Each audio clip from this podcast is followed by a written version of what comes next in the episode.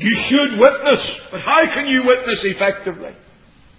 You should seek to win souls, but how can you win souls? These are things beyond the ability of man. We are too infirm to do these things. We are told, stand, therefore, and having done all, stand. But how can you stand if you're too weak to stand? Well, thank God the Holy Spirit is our helper, and He helpeth our infirmities.